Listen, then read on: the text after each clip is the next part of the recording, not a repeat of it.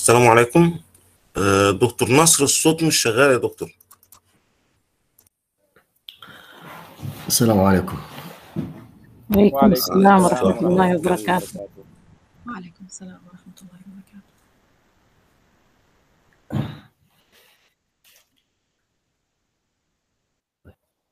بسم الله الرحمن الرحيم. الحمد لله. والصلاة والسلام على سيدنا محمد رسول الله. آه، كل عام وأنتم بخير. وأسأل الله أن يتقبل منا ومنكم صالح الأعمال. آه، إن شاء الله تعالى هنواصل الحديث آه، عندما ما توقفنا في المحاضرة الماضية. وكنا بدأنا في المحاضرة الماضية الكلام عن الفاعل. ذكرنا أن من أحكام الفاعل آه، وجوب الرفع وذكرنا أن المقصود بوجوب الرفع أي أن الفاعل دائما وأبدا يكون مرفوعا لكن آه، قد يكون في اللفظ والتقدير آه، كما هو المشهور والمعتاد. قال الله تعالى لفظ الجلالة هنا فاعل مرفوع. مرفوع في اللفظ ومرفوع في المحل أو التقدير. آه، ولكن أيضا قد يكون مرفوعا في المحل فقط بمعنى أنه قد يعرض للفاعل ما يجعله في اللفظ مجرورا بأن يجر بإضافة المصدر إليه أو أو دخول حرف جر زائد عليه. وهذه الأمور يعني شرحناها وفصلناها في المحاضرة الماضية. ذكرنا أيضا أن العامل في الفاعل قد يكون فعلا آه، أو اسم يشبه أو يعمل عمل الفعل. هذا الاسم قد يكون آه، مصدرا أو يكون اسم فاعل أو يكون صفة مشبهة أو يكون أفعل تفضيل أو يكون صيغة مبالغة. أيضا آه، قد يعمل عمل الفعل آه، اسم الفعل وقد يعمل عمل الفعل آه، الظرف أو الجار والمجرور عند بعض من أجاز ذلك كما في ذكرنا أن مثلا نقول أفي الله شك بعض العلماء قال إن كلمة شك فاعل وإن الجر المجرور هو الذي رفع هذا الفاعل ذكرنا أيضا أن من أحكام الفاعل أنه آه، يجب أن يكون موجودا في الجملة والوجود قد يكون لفظا ومحلا آه، كان يكون اسما ظاهرا جاء محمد أو يكون ضميرا بارزا أقول ذاكرت أو دخلت أو ذاكروا أو دخلوا وهكذا. قد يكون ضميرا بارزا. أو يكون ضميرا مستترا عائدا على شيء مذكور. آه، كما مثلا عندما نقول آه، محمد يكرم والديه فيكرم فعل مضارع والفاعل ضمير مستتر هو يعود على محمد. وهذا يعني فيه الضمير عاد على آه، مذكور. أو يكون مثلا آه، عائدا على آه، شيء ليس مذكورا ولكنه مفهوم. آه، ودل عليه الفعل الموجود واستشهدنا على ذلك بقول رسول الله صلى الله عليه وسلم آه، لا يزني الزاني حين يزني وهو مؤمن ولا يشرب الخمر حين يشربها وهو مؤمن. وقلنا إن الشاهد ولا يشرب الخمر فيشرب فعل مضارع. وكلمة الخمر مفعول به والفاعل قلنا هو ضمير مستتر يعود على الشرب آه، أو عفوا يعود على الشارب المفهوم من الفعل يشرب. فكأن المعنى ولا يشرب الشارب عفوا ولا يشرب الشارب الخمر حين يشربها وهو مؤمن أيضا قلنا أن هذا الضمير الذي وقع فاعلا المستتر يعني قد يعود على شيء يدل عليه عموم الكلام ولا يدل عليه لفظ الفعل لكن يدل عليه عموم الكلام. كما جاء في قوله تعالى كلا إذا بلغت التراقي وقلنا إن بلغت هنا فاعلها ضمير مستتر تقديره هي يقصد بها الروح. وكلمة الروح طبعا هي لم تكن موجودة لا في الجملة ولا فيما قبلها ولا في آه، معنى الفعل. كلمة بلغ ليس فيها دلالة على الروح ولكن كلمة الروح فهمت من خلال سياق الكلام ومدلول الكلام عامة. آه، أيضا قالوا قد يفهم العائد قد يفهم العائد آه، من خلال الحال المشاهدة.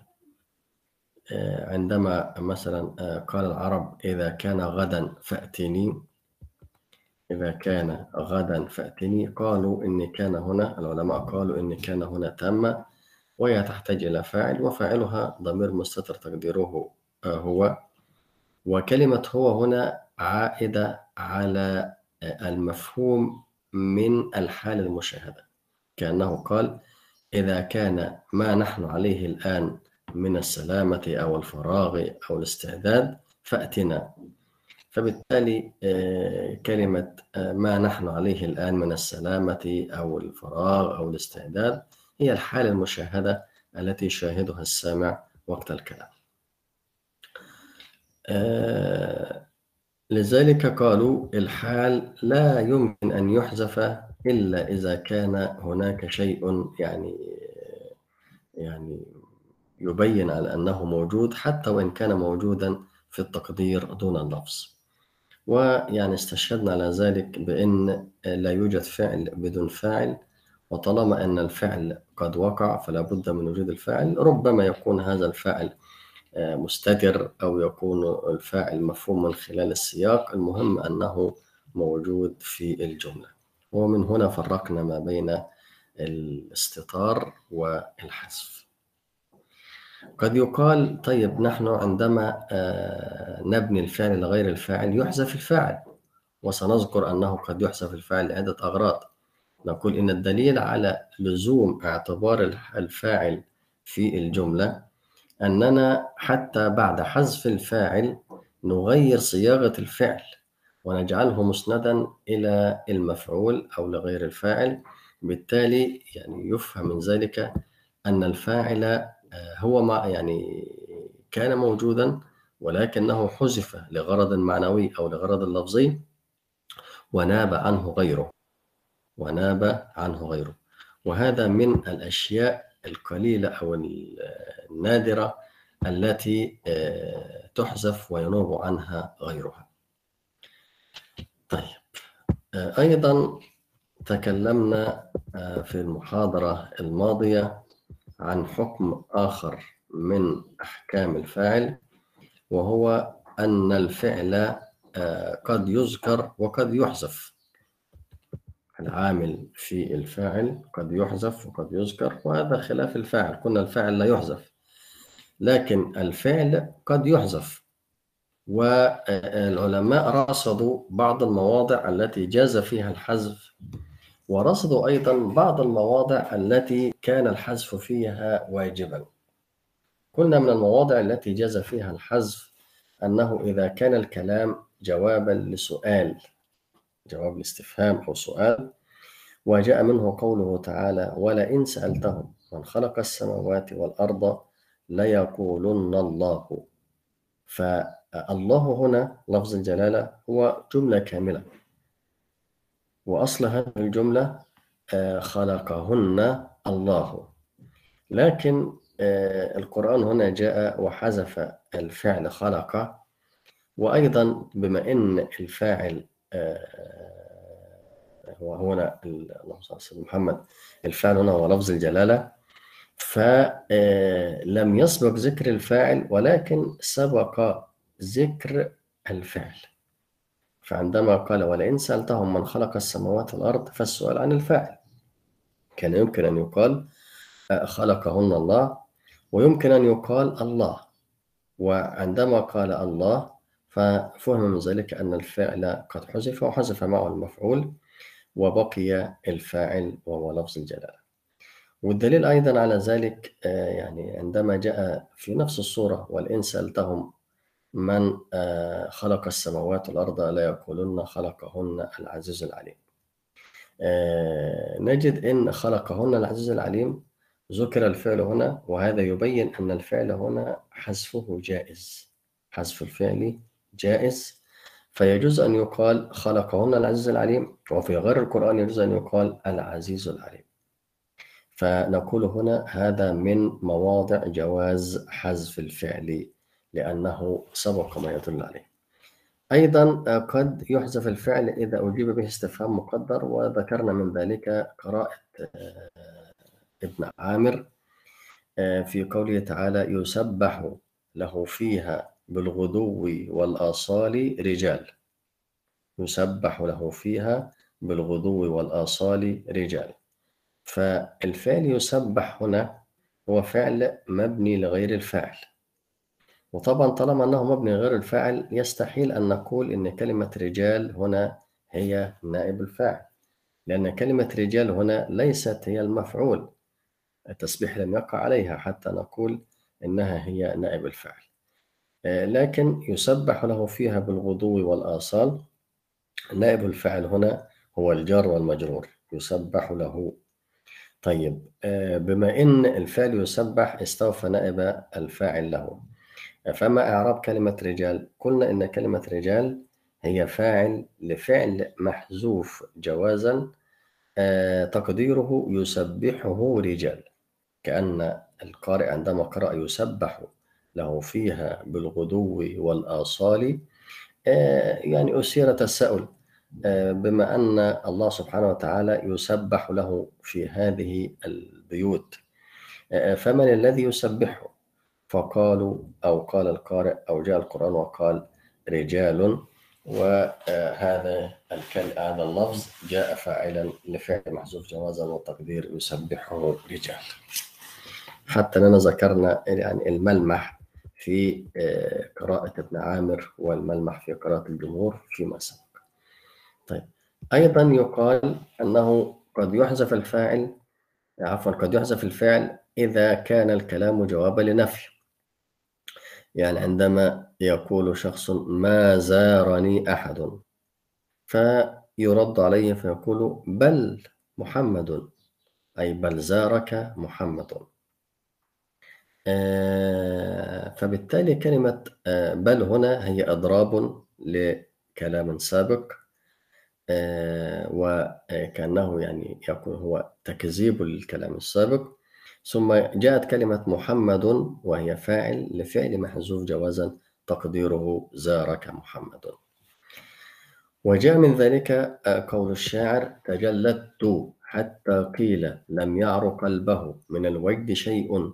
قلت بل أعظم الوجد. وذكرنا أن الشاعر عندما تجلد بمعنى تصبر ولم يظهر الجزع آه، ولم يظهر الشوق ولم يظهر الميل إلى المحبوب حتى اعتقد الناس أن هذا الشاعر لم يعني يتأثر بهذه المشاعر ولم يخالط قلبه قلبه أي شيء من الوجد. فقال لم يعر قلبه من الوجد شيء. فرد وذلك قلت بل أعظم الوجد. فكلمة أعظم هنا هي آه، فاعل لفعل محذوف جوازا. والتقدير بل عراه أعظم الوجد وصح الحذف هنا للفعل لأنه سبق ما يدل على هذا الفعل في الكلام المنفي السابق. ذكرنا كذلك في آخر المحاضرة أن الفعل قد يحذف وجوبا وذلك إذا وقع الاسم مباشرة بعد إن الشرطية أو بعد أداة الشرط كما في قوله تعالى وإن أحد من المشركين استجارك فأجره. فكلمة أحد هنا فاعل لفعل محذوف وجوبا. وقلنا إن سبب الوجوب هنا هو أنه فسر هذا الفعل المحذوف بالفعل المتأخر في قوله استجارك فأجره. فكأن المعنى وإن استجارك أحد من المشركين استجار فأجره. وهكذا. فبالتالي نقول إن كلمة أحد هنا هي فاعل لفعل محذوف وجوبا. آه، أيضا آه، قوله تعالى إذا السماء انشقت. التقدير إذا انشقت السماء انشقت. فبالتالي آه، السماء فاعل لفعل محذوف تقديره إذا انشقت. وقلنا هنا الحذف واجب بسبب إن أداة الشرط يجب دخولها على الفعل. لأن هي تشترط وقوع الفعل لوقوع الإيه؟ الجواب. فبالتالي تشترط وقوع الحدث وبما أن الحدث يعبر عنه بالفعل فبالتالي وجب أن يأتي الفعل بعد أداة الشرط. نفس الكلام في قول العرب لو ذات سوار لطمتني هذا مثل يقال يعني على أن الإنسان يتلقى إهانة من شخص يعني يستشعر أن هذا الشخص يعني آه، ليس آه، جديرا بأن يوجه له إهانة بل إن الإهانة ليست في ال- الأذى نفسه بل في آه، كون إن هذا الأذى وقع من هذا الشخص. فيقول لو كان وقع الأذى من شخص آخر لكان الأمر مقبولا. فيقول لو ذات سوار لطمتني وقيل إن هذا المثل قيل على لسان حاتم الطائي عندما آه، لطمته جارية آه، لم تكن تعلم به فهو يقول يعني ومعنى الجارية هنا المقصود أنها كانت أمة آه، فيقول يعني وصلت بالإهانة أن ينالني الأذى من أمة. لو أن امرأة حرة قد لطمتني لكان الأمر هينا علي. طيب الشاهد هنا لو ذات كلمة ذات هنا هي فاعل لفعل محذوف وجوبا والتقدير لو لطمتني ذات سوار فكلمة آه، لطمتني هنا هو الفعل المحذوف والحذف هنا واجب. طيب ندخل في المحاضرة ونقول من أحكام الفعل أيضا أن عامله يعني اللي هو الفعل يتجرد من علامة التثنية أو الجمع إذا كان مسندا لفاعل ظاهر. يعني عندما نقول مثلا قال رجلان في قوله تعالى قال رجلان. أو في قوله تعالى وقال الظالمون إن تتبعون إلا رجلا مسحورا. أو قوله تعالى وقال نسوة في المدينة. آه، هنا نجد أن الفعل قال لم يتصل بعلامة التثنية في قوله تعالى قال رجلان من الذين يخافون ولم يتصل بعلامة جمع الذكور في قوله تعالى وقال الظالمون إن تتبعون إلا رجلا مسحورا ولا بعلامة جمع الإناث في قوله تعالى وقال نسوة في المدينة. فهم من ذلك أن الفعل إذا أسند إلى الفاعل الظاهر يعني اسم ظاهر ليس ضمير.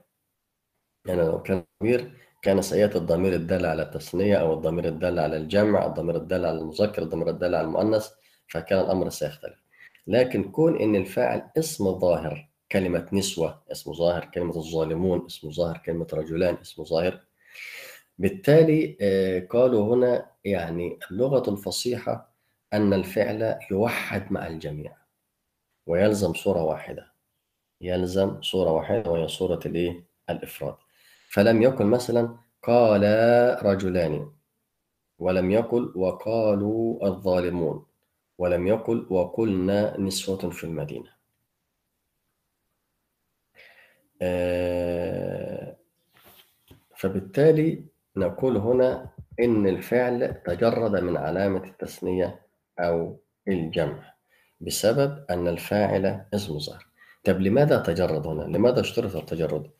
قالوا لأنه لو قال مثلا قال رجلان وقالوا رجال سوف نجد إن في تنازع ما بين آه، موضع الفاعل هل هو الاسم الظاهر أم هو الضمير الموجود؟ قال رجلان وقالوا الظالمون وقلنا نسوة حضروا الرجال آه، نجحوا الطلاب.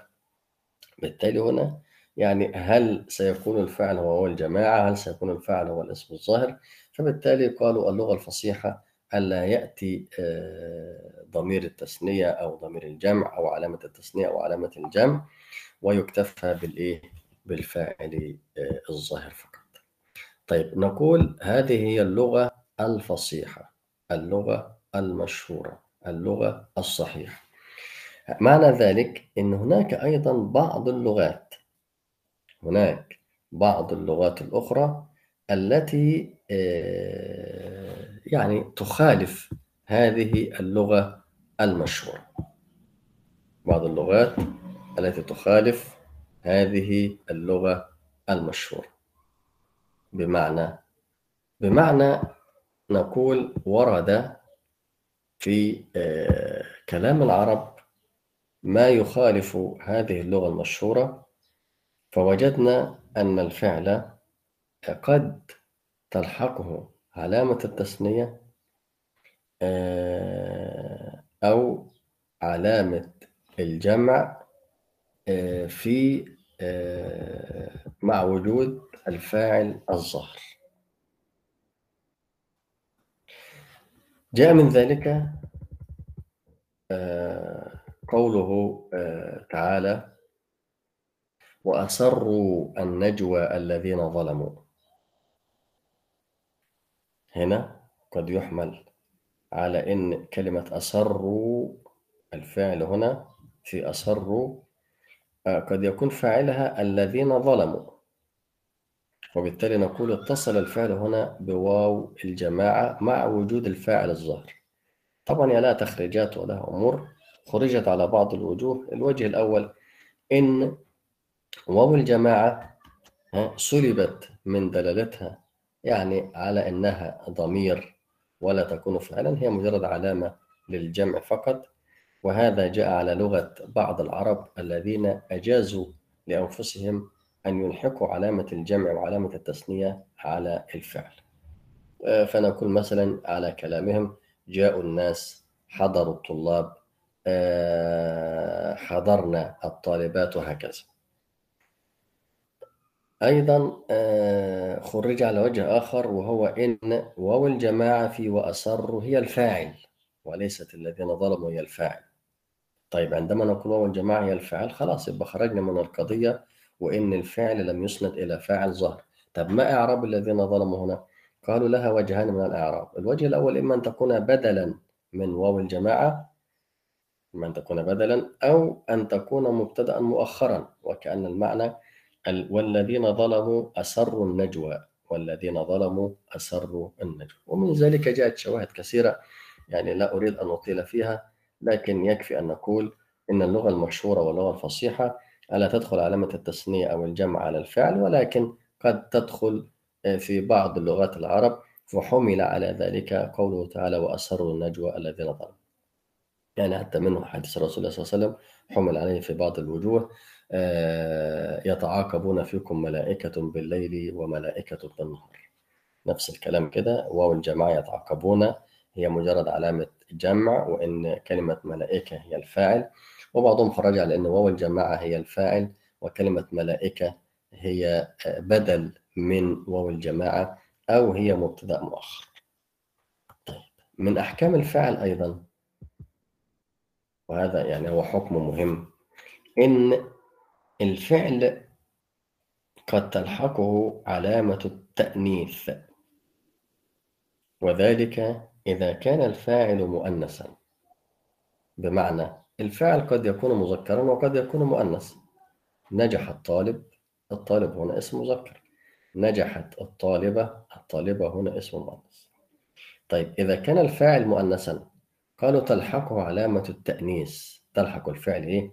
علامة التأنيث لماذا؟ يعني إيش إيه السبب؟ طالما إن الفاعل هو نفسه مؤنث فإحنا نعرف إن المؤنث أو التأنيث في الفعل لكن آه، عفوا نعرف التأنيث في الفعل ولا نحتاج إلى تأنيث الفعل لكن آه، اللغة من باب الدقة وجد العرب أن أحيانا قد يلتبس معنى يلتبس معنى التأنيث في الاسم. أحيانا يطلق على اللفظ أو يطلق اللفظ مرة على المذكر ومرة على المؤنث يعني مثلا كلمة هند. هند بنت أبي سفيان. آه، بعضهم قال إن كلمة هند قد تدل أيضا على المذكر. وبعضهم قال إن آه، عمرو بن هند آه، إن كلمة هند هنا وطبعا كان من حكام العرب المشهورين قبل الإسلام عمرو بن هند. قالوا إن هند هذا اسم أبيه قيل ذلك وقيل اسم أمه في خلاف يعني. لكن قد يحمل آه، تحمل كلمة هند على المذكر مرة والمؤنث مرة. وعندنا أسماء كثيرة. يعني مثلا نقول كلمة رضا قد تحمل على المذكر والمؤنث. كلمة جمال قد تطلق على المذكر وتطلق على المؤنث. كلمة بدر تطلق على المذكر وكلمة المؤنث. كلمة نور تطلق على المذكر وتطلق على المؤنث. فبالتالي عندما أقول آه، آه، جاء بدر لا يفهم منها أن كلمة بدر هنا مؤنث فبالتالي لا داعي لتأنيث الفعل. لا طالما إنه مؤنث أؤنث الفعل حتى لا يلتبس باللي- باللفظ المذكر. فالشاهد هنا أنهم قالوا إن الفاعل إذا كان مؤنثا فإن الفعل يؤنث له. فإن الفعل إيه؟ يؤنث له. إيه معنى تأنيث الفعل؟ أي تلتحق بالفعل علامة تدل على المؤنث. إذا كان فعل ماضي تتصل به تاء التأنيث الساكن. آه، نجحت الفتيات. آه، قامت هند. خرجت سعاد. وهكذا. إذا كان فعلا مضارعا آه، تدخل عليه التاء المفتوحة في أوله. تخرج هند تذاكر آه، فاطمة المتحركة. طيب آه، هل اتصال الفعل بالتاء بدرجة واحدة بصرف النظر عن نوع المؤنث؟ أولا يجب أن نفهم إيه المقصود بنوع المؤنث. قال ممكن يكون هذا المؤنث مؤنث حقيقي وقد يكون المؤنث مؤنث مجازي وقد يكون اللفظ نفسه مذكر ولكن يعامل معاملة المؤنث. كما في الجموع.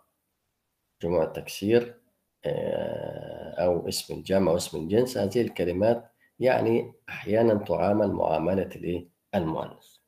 فهل كون إن الفاعل مؤنث حقيقي أو إن الفاعل مؤنث مجازي أو إن الفاعل آه، اسم ظاهر أو إن الفاعل ضمير يعود على مؤنث أو إن الفاعل متصل بالفعل فعل المؤنث متصل بالفعل أو منفصل عنه.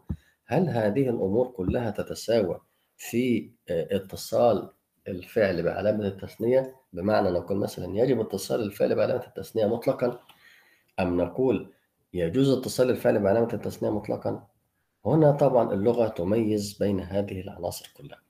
فقالوا أحيانا يكون اتصال الفعل بعلامة التأنيث واجبا. وأحيانا أخرى يكون اتصال الفعل بعلامة التأنيث جائزا. فيكون الفعل متصلا بعلامة التأنيث واجبا في مواضع يقولون عنها مواضع وجوب اتصال الفعل بعلامة التأنيث. وذلك إذا كان الفاعل اسما ظاهرا حقيقي التأنيث. اسم ظاهر حقيقي التأنيث يعني قامت فاطمة نجحت مثلا الطالبة آه، خرجت آه، مثلا آه، عائشة وهكذا. دخلت ليلى. الفعل هنا اسم ظاهر وهو مؤنث حقيقي. والمؤنث الحقيقي قال هو ما كان له رحم. المؤنث الحقيقي ما كان إيه؟ ما كان له رحم. أو بعضهم قال هو ما يلد أو يبيض. يعني مؤنث آه، في ال- بل الإنسان أو الطيور. طيب آه، هذا يسمى مؤنث حقيقي. طب إيه المؤنث المجازي؟ حتى يفهم الكلام. قال المؤنث المجازي هي ألفاظ يعني لا توصف في في في, ظاهرها لا آه، توجد فيها علامات للذكورة ولا علامات للأنوثة. كمثل كلمة ككلمة مثلا الشمس آه، كلمة العين كلمة الأرض هي تعامل معاملة المؤنث لكنها آه، ليست مؤنث حقيقي. فهذا يسمى مؤنث؟ مجازي. إذا قالوا أول موضع من مواضع وجوب اتصال الفعل بعلامة التأنيث أن يكون الفاعل اسما ظاهرا حقيقي التأنيث. سواء كان هذا الفاعل آه، مفردا أم مثنى أم جمعا. آه، بشرط أيضا ألا يكون العامل نعمة أو بئس ألا يكون الفعل الذي تتصل بعلامة التأنيث نعمة أو بئس. يعني حضر شرب فهم كتب كان الأفعال كلها إلا نعمة وبئس ليه نعمة وبئس بالذات؟ قالوا لأن نعمة وبئس من الأفعال الخاصة بأسلوب معين أسلوب المدح أو الذم. وهذا الأسلوب يعني أسلوب جامد. والأسلوب الجامد لا يتصرف فيه كثيرا. لذلك لما يكون الفاعل مؤنث وإن كان حتى حقيقة تأنيث واسمه ظاهر لا يكون تأنيث الفعل واجبا فيصح أن نقول نعم المرأة هند وبئس المرأة هند نعمة المرأة هند وبئس المرأة هند ليه؟ لأن نعمة وبئس هنا يعني ليس يعني لا يدخل فيها حكم الإيه؟ بقية الأفعال لكن بقية الأفعال نقول إذا كان الفاعل اسما ظاهرا وجب تأنيث الفعل له. من ذلك جاء قوله تعالى قالت امرأة العزيز قالت هنا فعلا ماضي اتصلت بتاء اتصلت الايه؟ التأنيث. والاتصال هنا واجب لأن الفاعل اسم ظاهر وهي كلمة امرأة وحقيقي التأنيث في قوله تعالى إذ تمشي أختك تمشي أختك فتقول هل أدلكم على أهل بيت إيه؟ يكفلونه لكم آه فهنا كلمة تمشي فعل مضارع اتصل بعلامة التأنيث وهي التاء المتحركة في أوله. وهذا الاتصال واجب لا يصح أن نقول إذ يمشي أختك. الاتصال هنا واجب لأن الفاعل اسم ظاهر حقيقي للتأنيث. حتى لو كان العامل هنا ليس فاعلا يعني إيه؟ يعني مثلا ليس فعلا العامل هنا ليس فعلا ولكن قد يكون اسم فاعل أو صفة مشبهة. هذه الأشياء أيضا تعامل معاملة الفعل. فعندما نقول مثلا إيه؟ أصادقة أختك لا يصح أن نقول أصادق أختك. فيتصل باسم الفعل هنا علامة الإيه؟ التأنيث. أقول مثلا أمنطلق عفوا أمنطلق مسألة عفوا أمنطلقة أختك فكلمة منطلقة هنا هي اتصلت بها علامة التأنيث لأنها أسندت إلى فاعل مؤنث حقيقي التأنيث وهو كلمة إيه؟ أختك. إذا نقول أول موضع يجب أن يتصل الفعل بعلامة التأنيث إذا كان الفاعل اسما ظاهرا حقيقي التأنيث ولم يكن العامل نعمة أو بئس. الموضع الثاني أيضا الذي يجب أن تتصل بالفعل علامة التأنيث إذا كان الفاعل ضميرا متصلا عائدا على مؤنث ولا يشترط في هذا المؤنث أن يكون حقيقي أو مجازي سواء كان حقيقيا أم مجازيا طالما أن الفاعل ضمير عاد على هذا المؤنث فنقول أن الفعل هنا يجب اتصاله أو يجب اتصاله بتاء التأنيث. من ذلك جاء قوله تعالى واذكر في الكتاب مريم إذ انتبذت إذ انتبذت من أهلها مكانا شرقيا الفعل انتبذت فعل ماضي اتصل بتاء التأنيث وهذا الاتصال واجب لأن الفاعل ضمير والتقدير إذا انتبذت هي وهذا الضمير عاد على مريم وهو مؤنث حقيقي. طيب أيضا في قوله تعالى إذا السماء انفطرت وإذا الكواكب انتثرت أو إذا الشمس كورت. هنا إذا السماء انفطرت أو إذا الشمس كورت آه كلمة انفطرت أو كورت. فعل ماضي اتصل بتاء التأنيث وهذا الاتصال واجب لأن الفاعل ضمير عاد على مؤنث حتى وإن كان هذا المؤنث ليس حقيقيا. هو مؤنث مجازي وهو كلمة السماء. أو كلمة الشمس إذا الشمس كورت. فبالتالي هنا ليس هناك فرق بين المؤنث الحقيقي والمؤنث المجازي في المسألة الثانية لأن الفاعل هو ضمير يعود على المؤنث الحقيقي أو المجازي أما إذا كان الفاعل هو نفسه الاسم الظاهر فهذا يكون كلام آخر. يجب أن يكون مؤنث حقيقي. طيب.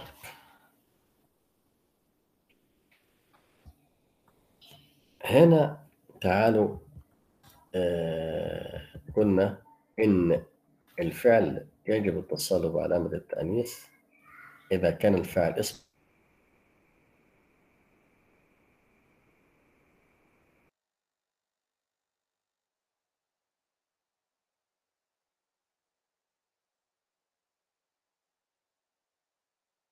متصلا بالفعل. يجب أن يكون إيه؟ متصلا بالفعل. بمعنى ال- عندما أقول مثلا آه، قامت سعاد قامت هند نجحت فاطمة. الفاعل جاء مباشرة بعد الفعل. لأن لو حصل فصل ما بين الفاعل المؤنث والفعل قد يجوز تأنيث وقد يجوز تذكير. قد يجوز تأنيث وقد يجوز ليه؟ التذكير. وهذا الأمر هيدخل مباشرة في مواضع الجواز. يدخل مباشرة في مواضع ليه الجواز. طيب ما يدخل في مواضع الجواز آه، عندما نقول مثلا إذا كان إذا كان الفاعل مؤنث حقيقي واسم ظاهر ولكن فصل بينه وبين فعله بفاصل. يعني مثال مثلا عندما نقول آه، حضرت امرأة القاضية. حضرت امرأة القاضية. هنا كلمة امرأة فاعل وهو مؤنث حقيقي ووقع بعد الفعل مباشرة فوجب اتصال الفعل بتاء التأنيث. لكن لو حدث فصل ما بين الفعل والفاعل المؤنث فنقول حضر القاضية امرأة. هنا فصل ما بين كلمة امرأة وكلمة حضر بالمفعول وهو كلمة القاضي. كلمة الايه؟ القاضي. بالتالي هنا نقول إن في هذا المثال آه، لا أقول يجب اتصال الفعل بتاء التأنيث بل أقول يجوز. لماذا؟ لأنه حصل فصل بينه وبين الفعل. طيب نقول مثلا جاء في قوله تعالى قد جاءتكم بينة من ربكم أين الفاعل؟ كلمة بينة أين الفعل؟ كلمة جاء ما الذي حدث فيه؟ اتصل بالتاء هل هذا الاتصال واجب أم جائز؟ نقول جائز والدليل على ذلك أنه جاء في قوله تعالى قد جاءكم بينة من ربكم مرة جاءتكم ومرة جاءكم مرة بالتاء ومرة بدون التاء. آه، بالتالي نقول هنا إن آه، حصل فصل ما بين ال- الفعل أو العامل وما بين الفعل المؤنث فنقول إن هنا آه، كان اتصال الفعل بالتاء أمرا إيه؟ جائزا طبعا آه، هنا أيضا في أمر آخر وهو أن الفاعل ليس مؤنث حقيقي. يعني أيضا عندما نقول مثلا في قوله تعالى وأشرقت الأرض بنور ربها. يصح في غير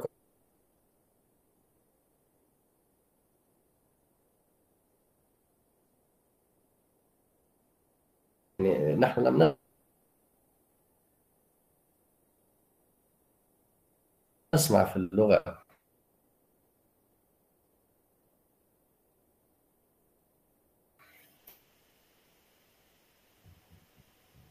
الصوت يتقطع يا سيدي. كلمة طلع الشمس ولا أشرق الأرض. كيف تزعمون بأن هنا أشرق فعل يعني يجوز أن تتصل به تاء ولا تصل آه، يا سيدي أقول لكم أن الصوت يتقطع.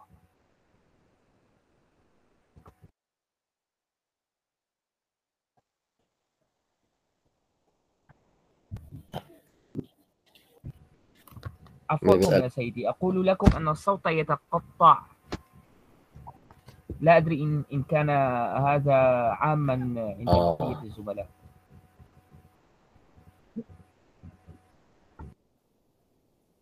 طيب هل في شكوى من ال- بقية الإخوة ولا أستاذ محمد بس الصوت بيتقطع عنده؟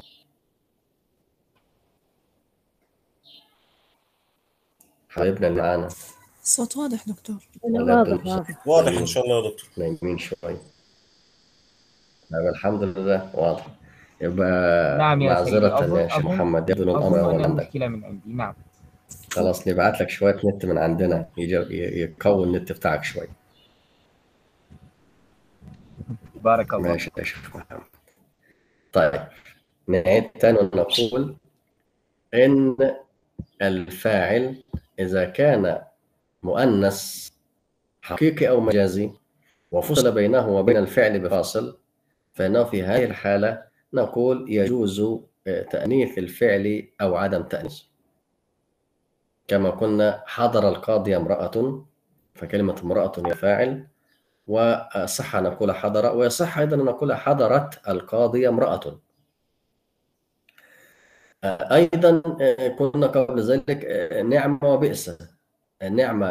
آه، أنا- يجوز أن نقول نعم المرأة هند ويجوز أيضا أن نقول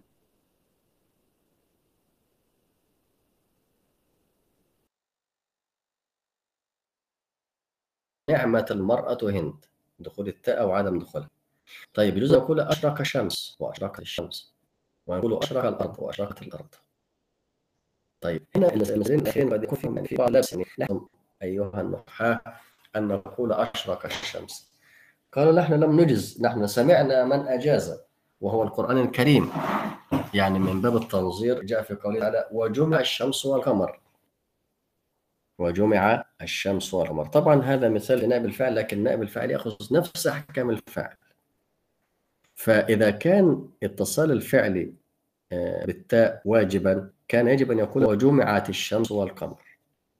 كان يجب أن يقال إيه؟ وجمعت الشمس والقمر. لكن القرآن قال وجمع الشمس والقمر. فبالتالي فهم من ذلك أنه يجوز أن يكون الفعل متصلا بالتاء إذا كان الفاعل مؤنث مجازي. فيصح على هذا المثال أن نقول طلع الشمس وطلعت الشمس وأشرق الشمس وأشرقت الشمس وهكذا. طيب يقال طيب يعني عندما أقول أشرق الشمس المعنى المعنى يا مولانا مفهوم كيف يفهم المعنى؟ نقول إن يعني على اعتبار أن الشمس هنا مؤنث مجازي طبعا لأنه هو يقصد به القرص كأنه قال أشرق قرص الشمس. كونه مؤنث مجازي يعني يعني اللفظ يميل إلى المؤنث لكن يصح أن نقول أشرق قرص الشمس.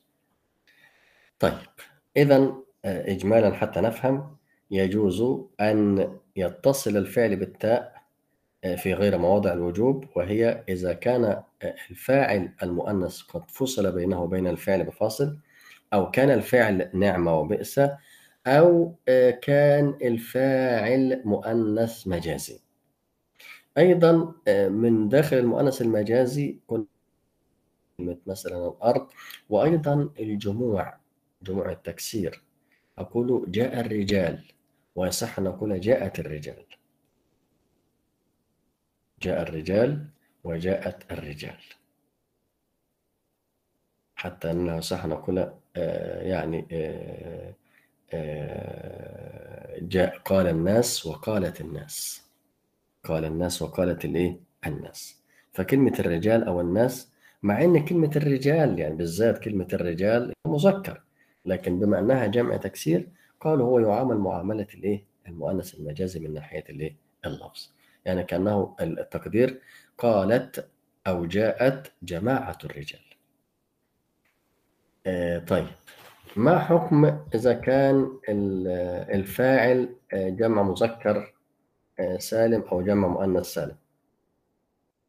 قلنا إذا كان جمع تكسير يجوز التذكير ويجوز التأنيث. يعني آه، في قوله تعالى قد جاءت رسل ربنا بالحق. قد جاءت رسل. رسل طبعا ربنا قال وما أرسلنا من قبلك إلا رجالا نوحي إليهم. فكلمة الرسل هنا مقصود بها الرجال مذكر.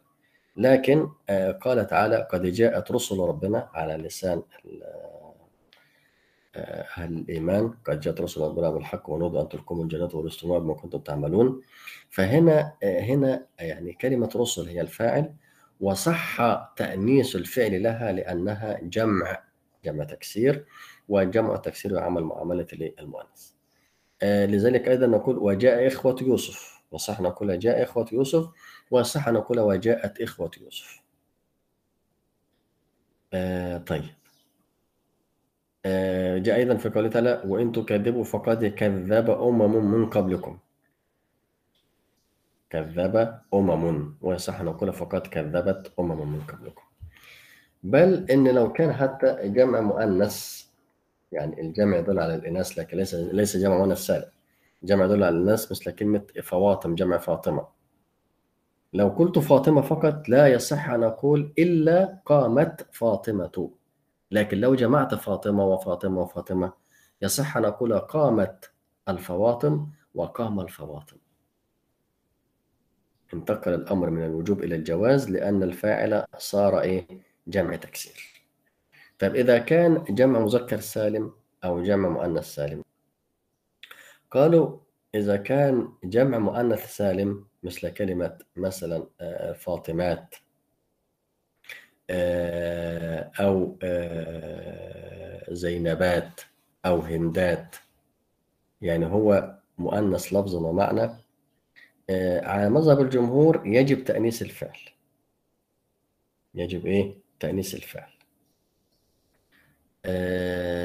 على مذهب الكوفيين بعض العلماء قالوا يجوز واستدلوا ذلك على ذلك بقوله تعالى إذا جاءك المؤمنات طب إذا كان جمع المؤنث السالم يعني مؤنث في اللفظ فقط كما في طلحات جمع طلحة أو حمزات جمع حمزة أو معاويات جمع معاوية أو عطيات جمع عطية وليس عطيات علم على مؤنث جمع إيه؟ جمع عطية قالوا في هذه الحالة يكون في مواضع الجواز أقول جاء الطلحات وجاءت الطلحات جاء الحمزات وجاءت الحمزات. طيب إذا كان جمع مذكر سالم كلام الجمهور لا يجوز اتصال الفعل بالتاء. أقول مثلا إيه في قولة عليه آه وقال الظالمون لا يصح أن أقول وقالت الظالمون. الظالمون جمع مذكر سالم. قد أفلح المؤمنون. لا يصح أن أقول قد أفلحت المؤمنون. لكن بعض الكوفيين قال والله وجدنا أيضا ما يشبه جمع المذكر السالم وقد آه، عمل معاملة الجواز في قوله تعالى قال آمنت أنه لا إله إلا الذي آمنت به بنو إسرائيل. وقال لك إن بنو هنا عمل معاملة جمع المذكر السالم. وجاء كلمة آمنت متصل بالتاء يعني مسألة خلافية ما بين الجمهور وما بين الكوفيين وهي مسألة محتاجة تفصيل ليس هذا موضعها. المهم أننا نقول اللغة المشهورة عدم اتصال الفعل بالتاء إذا كان الفاعل جمع مذكر سالم والبصريين لما نظروا لهذه الآيات آمنت به بنو إسرائيل آه، قالوا إنه يعني ليس جمع مذكر سالم حقيقة ولكنه ملحق وطالما أنه ملحق هو فهو يعامل معاملة جمع التكسير أيضا إذا كان الفاعل اسم جمع يكون تأنيث الفعل آه، جائزا كما في آه، قوله تعالى كذبت قوم نوح المرسلين. كذبت قوم وكلمة قوم هنا هي ليست آه، جمع تكسير ولكنها اسم جمع قد يقال طب ليه؟ يعني لماذا لا أقول هي جمع؟ ما هي كلمة قوم فيها دلالة على الجمع فلماذا لا أقول هي جمع تكسير؟ قالوا لأن في فرق ما بين اسم الجمع وجمع التكسير إن اسم الجمع ليس له واحد من لفظة جمع التكسير له واحد من لفظه الرجال مفردها رجل الرجال مفردها رجل. لكن اسم الجمع ليس لها واحد من لفظ مثل كلمة النساء. ليس لها مفرد من لفظها ولكن من معناها. كلمة قوم هي تدل على الجمع وليس لها مفرد من لفظها.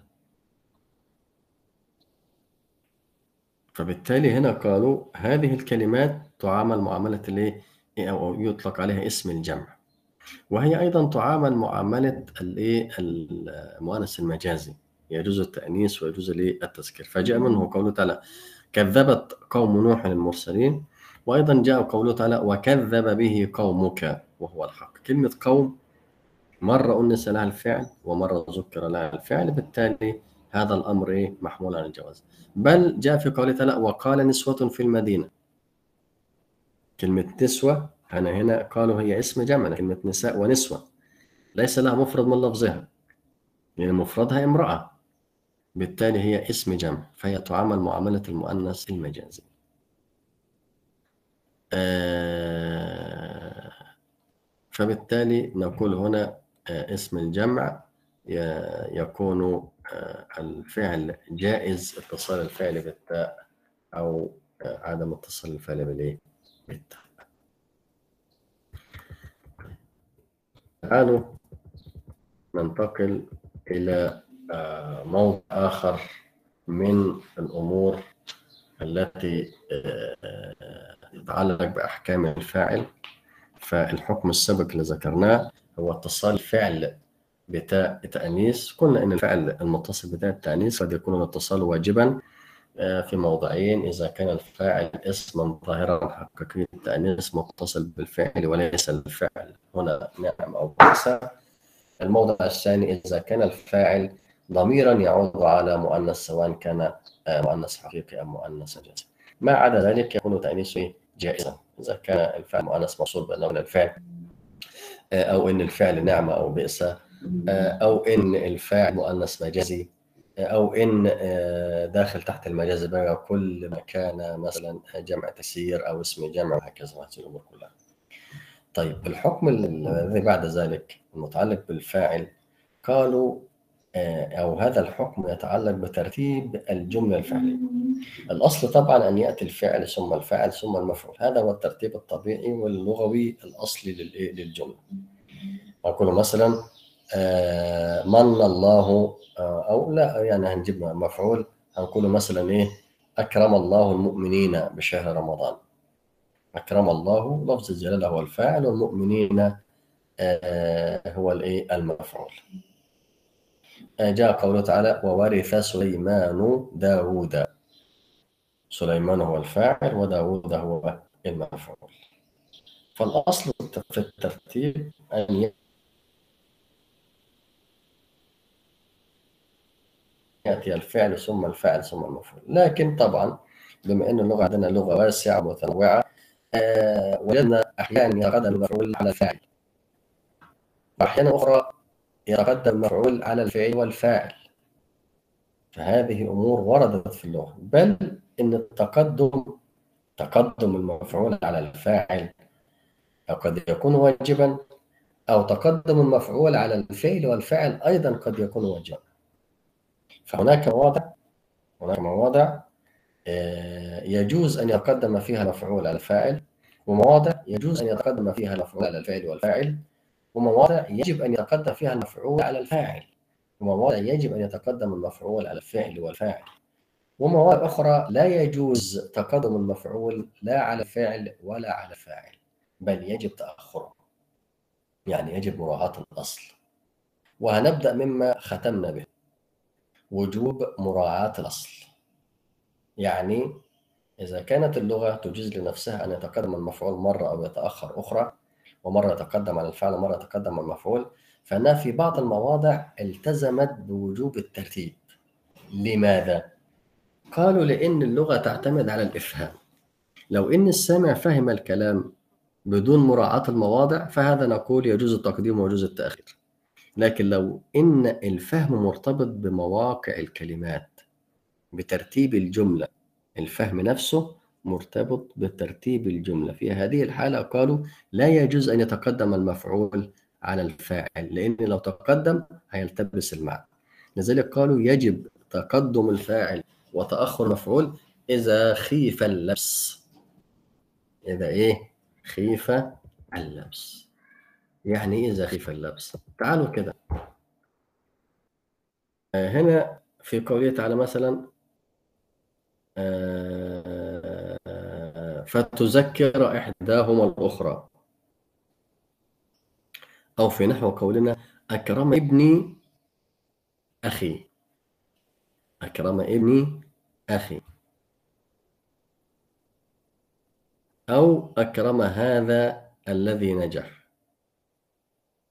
إيه إيه إيه الضابط ما بين العبارات الثلاثة دول أو الأمثلة السابقة كلها دي؟ قالوا إن الضابط إن الإعراب غير واضح على الفاعل أو المفعول.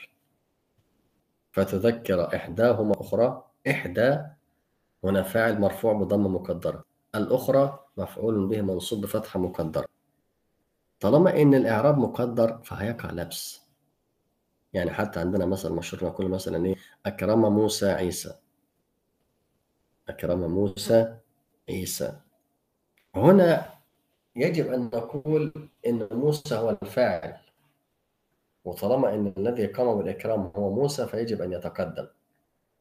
ولا صح أن أقول أكرم عيسى موسى إذا كان المكرم هو موسى. فلا يجوز تأخر الفعل هنا بل يجب تقدمه. لأن في لبس لو أزيل هذا اللبس بأي صورة خلاص نرجع لموضع الجواز. مثل ماذا؟ تقول مثلا أكرمت موسى سلمى. هنا لم يعد هناك لبس لأن عندما قلت أكرمت فأنا ففهم أن الفاعل هنا مؤنث.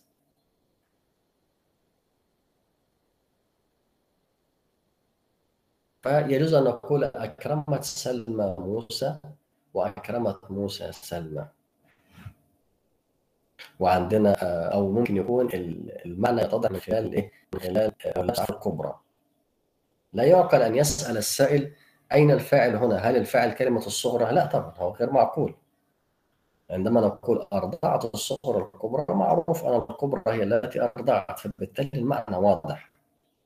لكن لو رجعنا لمثلنا أكرم موسى عيسى أو أكرمت سلمى ليلى أو أكرم ابني غلامي أو أفتذكر إحداهما الأخرى هنا ليس هناك وضوح من ناحية الإعراب أو من ناحية المعنى لتحديد الفاعل من المفعول بالتالي التحديد هنا سيكون بإيه؟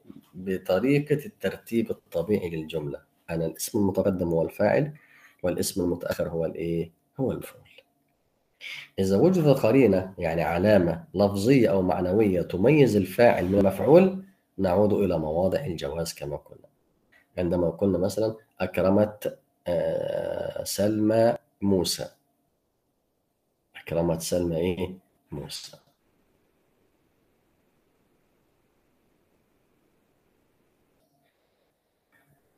آه، أو أكل الكمثرى موسى. معروف الأكل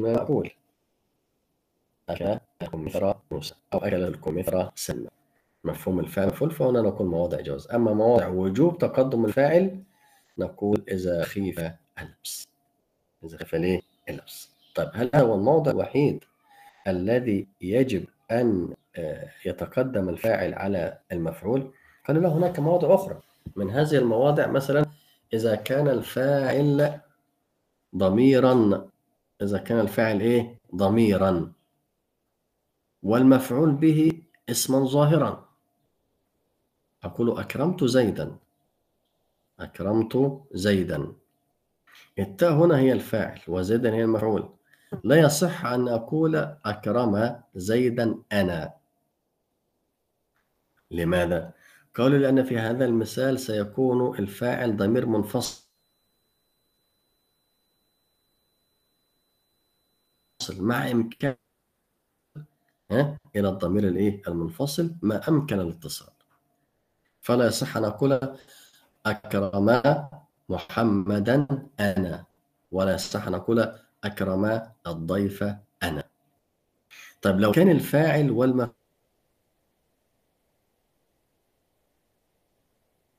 الاثنين ضميرين أيضا يجب تقدم ضمير الفاعل.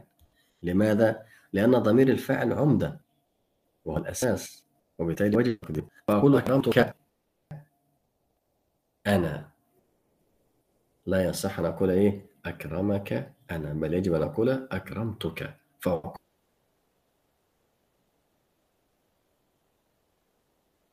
ضمير الفاعل.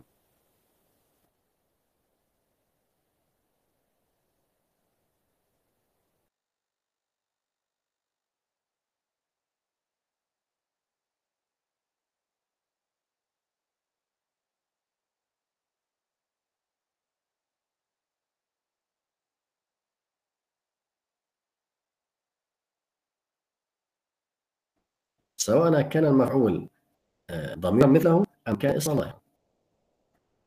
اللفظ إنما يفهم محمد النحو إنما يفهم محمد النحو الحصر هنا بإيه؟ بإنما. أو بما وإلا ما يفهم محمد إلا النحو. هنا إنما يفهم محمد النحو أو ما يفهم محمد إلا النحو. معناها إن محمد يعني يقرأ في العلوم الأخرى فلا يفهم منها شيئا لا يفهم إلا النحو. فالحصر هنا واقع على المفعول. إنما يفهم محمد النحو بمعنى مثلا أنه لا يفهم الرياضيات لا يفهم آه، الهندسة لا يفهم آه، الفيزياء لا يفهم الكيمياء هو لا يفهم إلا النحو. فقال المفعول هنا هو المحصور. المفعول هنا هو الإيه؟ المحصور. فوجب تأخر الإيه؟ المفعول وتقدم الفاعل. لأن هيحصل لو حدث العكس لو إن الفاعل هو المحصور سوف يجب تقدم المفعول عليه. وهذا سيأتي في مواضع وجوه إيه؟ تقدم المفعول.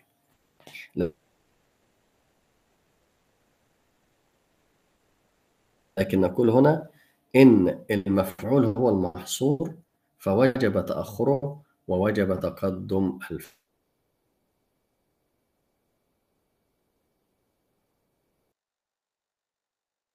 فاعل إيه كما في نحو قولنا إنما يفهم محمد النحو أو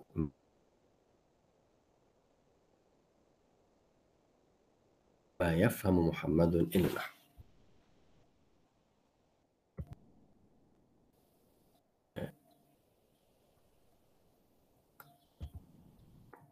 عندما ننظر مثلا في تقديم الفاعل على المفعول به آه، مع إنما ومع إلا هنا لم يختلف العلماء على آه، وجوب تقديم الفاعل وتأخر المفعول إذا كان آه، المفعول محصور بإنما كما قلنا إنما يفهم محمد. نحو أما في تقدم الفاعل وجوبا على المفعول إذا كان المفعول محصورا بما وإلا فالمسألة خلافية بسبب إن ممكن أقدم المفعول مع إلا. يعني عندما يقول ما يفهم إلا النحو محمد ولا زال محصورا لأنه وقع بعد إلا. والمسألة دي فيها تفصيلات وفيها كلام يعني قد يكون هذا ليس إيه ليس الموضع.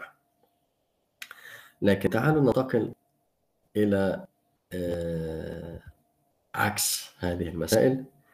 بمعنى نتكلم عن وجوب تقدم المفعول على الفعل يعني إحنا فيما سبق تكلمنا عن وجوب تقدم الفاعل على المفعول. طب هل هناك مواضع يجب أن يقدم فيها المفعول على الفاعل؟ قالوا نعم هناك مواضع يجب أن يتقدم فيها المفعول على الفاعل. أول هذه المواضع قالوا إذا كان الفاعل متصلا بضمير يعود على المفعول به. منه قوله تعالى وإذ ابتلى إبراهيم إبراهيم هنا مفعول.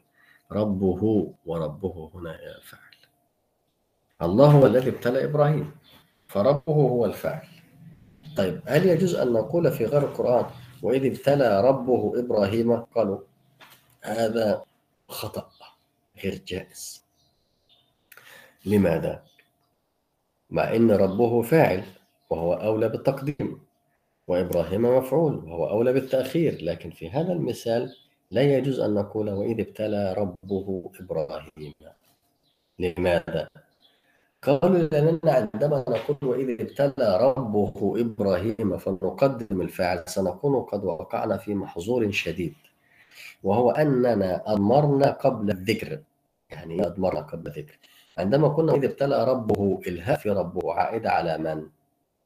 عائدة على إبراهيم هل يجوز أن يعود ضمير على متأخر في اللفظ والردة؟ هذا غير جائز. لذلك وجب تقدم المفعول إبراهيم وتأخر الفاعل حتى نستطيع أن نقول إن ضمير في ربه عائد على المتقدم وهي كلمة إبراهيم. كذلك نفس الآية الموضع في قوله تعالى آه يوم لا ينفع الظالمين معذرتهم أو في تعالى هذا يوم ينفع الصادقين إيه؟ صدقهم. يوم لا ينفع الظالمين معذرتهم أو هذا يوم ينفع الصادقين صدقهم. صدقهم هي الفاعل والصادقين هي المفعول. لو قلنا في غير القرآن هذا قال الله هذا يوم ينفع صدقهم الصادقين. سنكون قد وقعنا في محظور شديد وهو أننا ذكرنا الضمير صدقهم من غير تقدم شيء يعود عليه. لذلك وجب أن يقال هذا يوم ينفع الصادقين صدقهم. كذلك هنا. ها يوم لا ينفع الظالمين معذرتهم. لا يصح أن يقال يوم لا ينفع معذرتهم الظالمين. لأن معذرتهم هم عائد على الظالمين. ولو تأخرت كلمة الظالمين في اللفظ والرتبة لأنها كده كده مفعول في الرتبة متأخرة. فلو تأخرت في اللفظ أيضا سنكون قد أوقعنا الضمير على متأخر في اللفظ والرتبة وهذا غير جائز. تمام يا شباب؟ معايا؟ إن شاء الله معايا. حتى لا يضيع الوقت. حتى لو كنتوا مرهقين شوية معلش نتحمل قليلا إن شاء الله. طيب هذا في أول موضع من مواضع وجوب تقدم المفعول على الفاعل طيب موضع آخر الموضع الثاني وهو إذا كان المفعول به ضميرا والفاعل اسمه ظاهرا.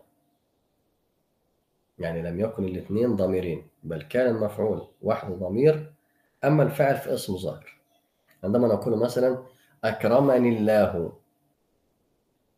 أكرمني الله. أو كما جاء في قوله تعالى إيه؟ ولقد نادانا نوح فلنعم المجيب نادانا نوح. نوح هي الفاعل. ونال العظمة هي الإيه؟ المفعول. أكرمني الله إلياء مفعول. ولفظ الجلالة هو الفاعل. وجب تقدم المفعول وتأخر الفاعل لأن المفعول ضمير والفاعل اسم ظاهر. هنا لماذا وجب؟ قالوا لأننا لو رتبنا الكلام سنقول أكرم الله إياي ونادى نوح إيانا وفي هذه الحالة نكون قد جئنا بالضمير المن- المنفصل مع إمكان المجيء بضمير إيه؟ متصل فبالتالي نقول هنا هذا من مواضع وجوب تقدم المفعول إذا كان المفعول ضميرا متصلا والفاعل اسما إيه؟ ظاهرا موضع ثالث قالوا إذا كان الفاعل محصور هو عكس بقى ما كنا قبل ذلك. هناك كنا إذا كان المفعول محصور بإنما وجب تقدم الفاعل إنما يفهم محمد النحو. لا يفهم محمد إلا النحو. تمام؟ أقول مثلا إنما يشرب محمد الشاي. أو ال- القهوة. لا يشرب محمد إلا القهوة. خلاص هو خاص بإيه؟ بهذا المشروب لا يشرب غيره. طب لو حصل العكس إن كان المحصور هو الفاعل. المحصور هو الإيه؟ الفاعل. يعني ممكن المفعول يتعدد. يعني لو في المثال السابق نقول مثلا إيه؟ آه إنما يفهم النحو محمد. المعنى اختلف تماما بمعنى إن المفعول هنا عندما تقدم صار الحصر في الفاعل لو أردت أن تقول أنه لا أحد من المستمعين يفهم النحو إلا محمد ها؟ لو قلت إن آه، ما يفهمش النحو إلا آه، محمد فتقول ما يفهم النحو إلا محمد أو إنما يفهم النحو محمد. لذلك قالوا إذا كان الفاعل هو المحصور وجب تأخره حتى يفهم السامع أن الحصر واقع عليه. وهنا قد يقال يعني إيه الفرق من ناحية المعنى؟ طبعا الفرق هنا من ناحية المعنى أننا عندما قلنا إنما يفهم محمد النحو فيما سبق أننا حصرنا فهم محمد على النحو. فلا نقول لا يعني نقول إن محمد هذا لم يفهم الهندسة ولم يفهم الرياضيات ولم يفهم الفيزياء ولم يفهم الكيمياء لم يفهم إلا النحو. لكن عندما نقول هنا ما يفهم النحو إلا محمد أو إنما يفهم النحو محمد معناها إن محمد من بين جميع الطلاب هو وحده يفهم النحو فالحصر في الفاعل. لذلك قالوا إذا كان الفاعل محصورا بإنما أو بما وإلا فوجب تقدم المفعول عليه وتأخر الإيه؟ الفاعل. من ذلك جاء قوله تعالى إنما يخشى الله من عباده العلماء. إنما يخشى الله لفظ الجلالة هنا هو المفعول. من عباده العلماء العلماء هنا هي الفاعل. فهنا معناها معنى هذه الآية أي أن الخشية الحقيقية لا تكون عند جميع العباد لا تكون عند جميع المؤمنين بل الخشية الحقيقية تكون عند المؤمنين العلماء. يعني في مؤمن عالم وفي مؤمن عابد. المؤمن العالم الذي يعلم يعلم عن الله أكثر من غيره. العالم هنا يعلم عن الله إيه؟ أكثر من كلمة العلماء حتى على مفهومها العام. عالم في آه، أمور الشريعة عالم في أمور الفلك عالم في وهذا هي خاصة بإيه؟ ب- بعلماء الطبيعة. لأن هذه الآية جاءت بعد آيات دلت على الطبيعة. ومن الجبال جدد بيض وحمر مختلف ألوانها ومن الناس والدواب والأنعام مختلفة وكذلك وهكذا. فبالتالي عندما قال إنما يخشى الله من عباده العلماء كلمة علماء هنا هي الفاعل ووجب تأخيرها لأنها هي المحصورة. فكأنه قال لا تتحقق الخشية إلا من العلماء. فهم أكثر من غيرهم خشية الله سبحانه وتعالى. الدلالة على هذا الحصر تأخر الفاعل وتقدم المفعول وهذا التقدم للمفعول واجب. إذا نقول هنا يجب أن يتقدم المفعول وتأخر الفاعل في ثلاث مواضع. الموضع الأول إذا كان الفاعل متصلا بضمير يعود على المفعول. الموضع الثاني إذا كان المفعول ضميرا وكان الفاعل اسما ظاهرا. الموضع الثالث إذا كان الفاعل محصورا سواء كان بإنما أم بالنفي والاستثناء اللي هو ما وإلا. طيب غير مواضع وجوب تقدم المفعول. ومواضع وجوب تقدم الفعل السابقة إذا لم يكن في المثال لا في هذه المواضع ولا في تلك فنقول هذا موضع جواز تقدم أو تأخر المفعول. ففي مثال أول مثال ذكرناه وورث سليمان داود. ليس من مواضع الوجوب. لا وجوب تقدم الفاعل ولا وجوب تقدم المفعول. فيصح في غير القرآن نقول وورث داود سليمان. وورث داود سليمان. جاء قوله تعالى ولقد جاء آل فرعون النظر النظر فاعل. وآل في آل فرعون هي المفعول. يصح في غير القرآن نقول ولقد جاءت النظر آل فرعون. آه، أيضا آه، يصح أن نقول أكرمت سلمى عيسى وأكرمت عيسى آه، سلمى. تمام؟ طالما في إيه؟ عدم لبس. إذا كان إيه؟ الكلام واضح والمعنى واضح وليست في مواضع الوجوب أو مواضع الإيه؟ وجوب تقدم المفعول أو وجوب تقدم طيب هذا عن ترتيب الفاعل والمفعول الفعل يأتي أولا أحيانا يكون واجبا ويأتي متأخرا وأحيانا يكون واجبا أو يأتي متقدم ومتأخر في في مواضع الجواز. هو بين المقصود التقدم والتأخر أي تقدم الفاعل على المفعول أو تقدم المفعول على الفعل طيب هل يتقدم الفاعل على الفعل؟ لا. الفاعل لا يتقدم على فعله أبدا. لأن لو تقدم هيوقع لبس وقلنا قبل كده في حكم قبل كده أن الفاعل يتقدم على الفعل بل يجب أن يأتي متأخرا. لو قلنا محمد قام تكون محمد ليست بالفاعل بل هي مبتدأ. طب في تقدم المفعول على الفعل قالوا آه أحيانا يكون أحيانا يجوز أن يتقدم المفعول على الفعل والفاعل معا وأحيانا أخرى يجب أن يتقدم المفعول على الفعل والفعل يجوز في قوله تعالى مثلا إيه؟ آه، ففريق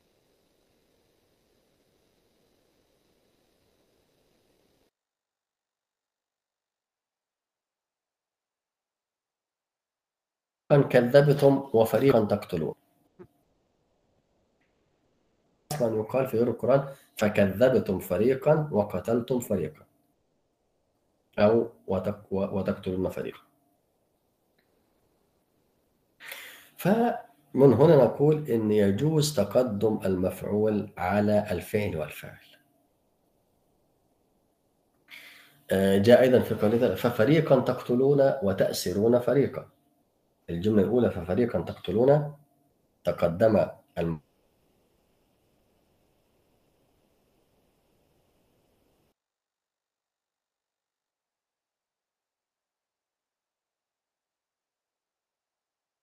مفعول به والجملة الثانية وتأسرون فريقا تأخر. طيب هل هناك مواضع يجب أن يتقدم المفعول على الفعل والفعل؟ قالوا نعم. ما هي؟ قالوا إذا كان المفعول مما له الصدارة في الكلام. في عندنا كلمات في اللغة يجب أن تتصدر الجملة. يعني إذا وقع المفعول اسم استفهام كما جاء في قوله تعالى فأي آيات الله تنكرون؟ هو أصل المثال نقوله بطريقة هي غير صحيحة حتى يفهم فقط. تنكرون أي آيات الله حتى نحن نقولها في اللغة الدارجة وهي لغة غير صحيحة غير فصيحة. تنكرون أي آيات الله. اللغة الصحيحة نقول فأي آيات الله تنكرون فنقدم كلمة أي لأنها اسم استفهام واسم الاستفهام له الصدارة في الكلام. أو اسم الشرط أيا ما تدعو فله الأسماء الحسنى. أيا ما تدعو إيه؟ الأسماء الحسنى. بمعنى آخر أنه إذا وقع المفعول به اسم استفهام أو اسم شرط وجب أن يتقدم المفعول به على الفعل والفاعل. وهذا التقدم واجب بسبب أن المفعول وقع لفظا. يجب أن يتصدر الجملة. بل أكثر من ذلك أنه لو أضيف إلى لفظ متصدر للجملة أيضا يجب أن يتقدم. فنقول مثلا في الاستفهام غلام من رأيت؟ وأقول مثلا تقول لي آه، أنا قرأت في الفقه. فأقول كتاب من قرأت؟ هل كتاب الشافعي أم كتاب ابن قدامة أم كتاب مالك الموطأ. كتاب من قرأت؟ فكلمة كتابة مفعول به وتقدم وجوبا مع أنه ليس له الصدارة. كلمة كتاب نفسها ليس لها الصدارة لكن هي أضيفت إلى ما له الصدارة كتاب من؟ ومن هنا اسم استفهام. كذلك نقول مثلا غلام من تضرب أضرب أو على كلامنا هنا أقول كتاب من تقرأ تستفد. أو كتاب من تقرأ أقرأ حتى يفهم المعنى. كتاب من تقرأ أقرأ. وصداقة من تصادق أصادق. ومصاحبة من تحب أصاحب. فكلمة صداقة أو كتابة أو مصاحبة هنا مفعول به متقدم وجوبا لأنه أضيف إلى لفظ له الصدارة وهو من الشرطية إذا هنا نقول يجب أن يتقدم المفعول إذا كان له الصدارة أو كان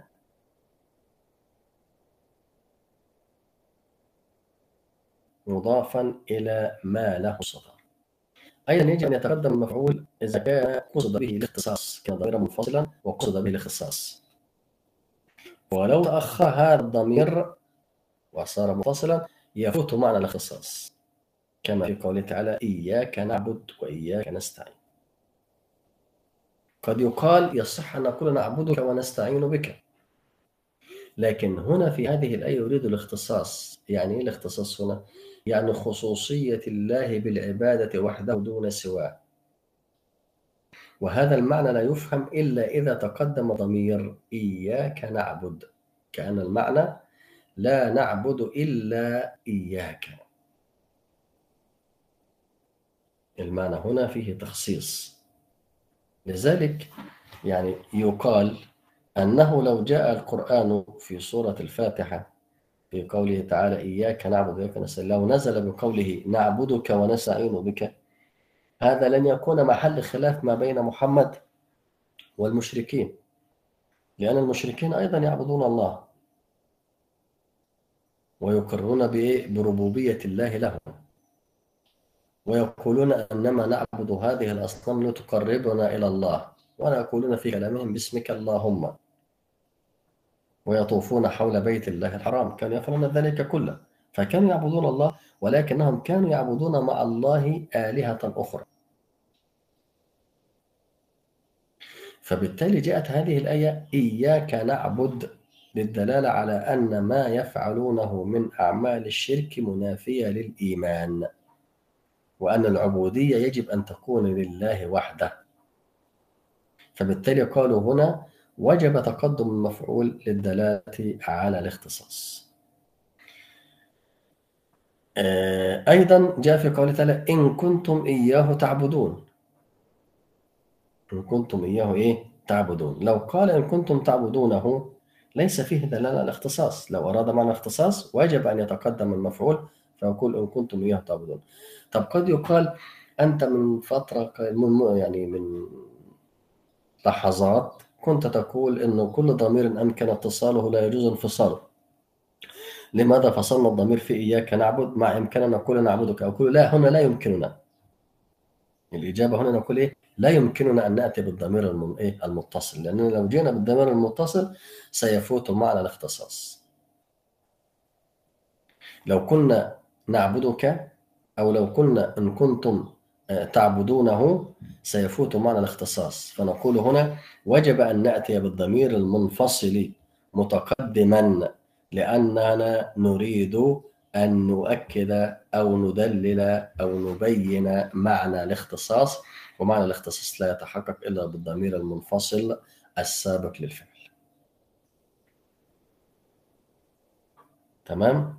طيب أيضا قالوا إذا كان أي من مواضع وجوب تقدم المفعول إذا كان المفعول العامل فيه مقرون بالفاء الواقعة بعد أما.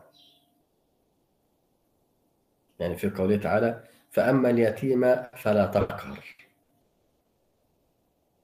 فأما اليتيم فلا تقهر.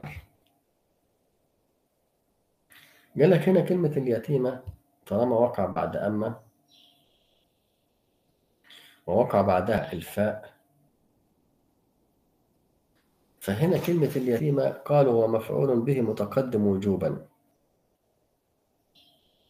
ليه؟ قالك لأنه لو تأخر سوف يؤدي إلى صورة غير معهودة في اللغة. فلا يصح مثلا أن نقول فأما فلا تقهر اليتيمة كذلك قوله تعالى وأما السائلة فلا تنهر. كلمة السائلة مفعول به متقدم وجوبا. لأنه لو تأخر سوف يؤدي إلى صورة غير موجودة في اللغة وهي دخول الفاء مباشرة بعد أما وهذا غير جائز. لذلك وجب تقدم المفعول ليفصل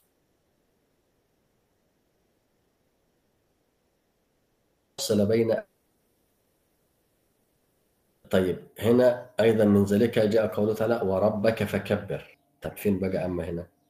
أما جاءت فيه فأما اليتيمة. طب وربك فكبر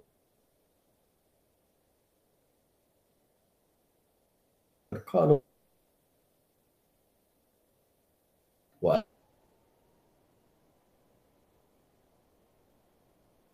أما الرجز فاهجر.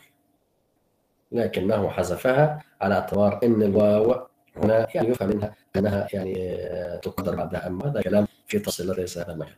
لكن أقول إن لو إن آه، وقع بعد أما فاء الجواب وليس هناك ما يفصل ما بين فاء الجواب وأما إلى المفعول فوجب تقدم المفعول حتى يفصل أو حتى يتحقق الفصل. تمام يا أخوانا؟ طيب إذا نقول هنا هناك مواضع يجب أن يتقدم فيها المفعول على الفعل والفاعل معا وهناك بعض المواضع يعني أو نقول إذا لم يكن هناك وجوب نقول إيه يجوز أن يتقدم المفعول على الفعل والفاعل.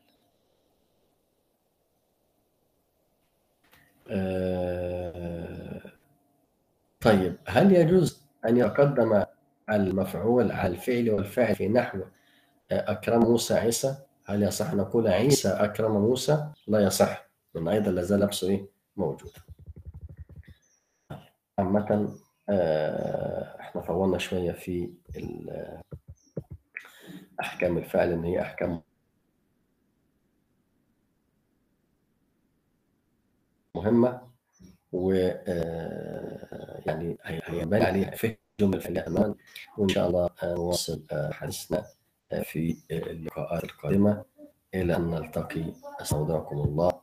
ولو في أي سؤال قبل ما نختم أنا موجود معكم. أي استفسار؟ بارك الله فيكم فضيلة الدكتور. طيب شكر الله. جزاكم الله خيرا. أحسن الله لكم جميعا. السلام عليكم. وعليكم السلام. وعليكم السلام. وعليكم السلام ورحمة الله وبركاته.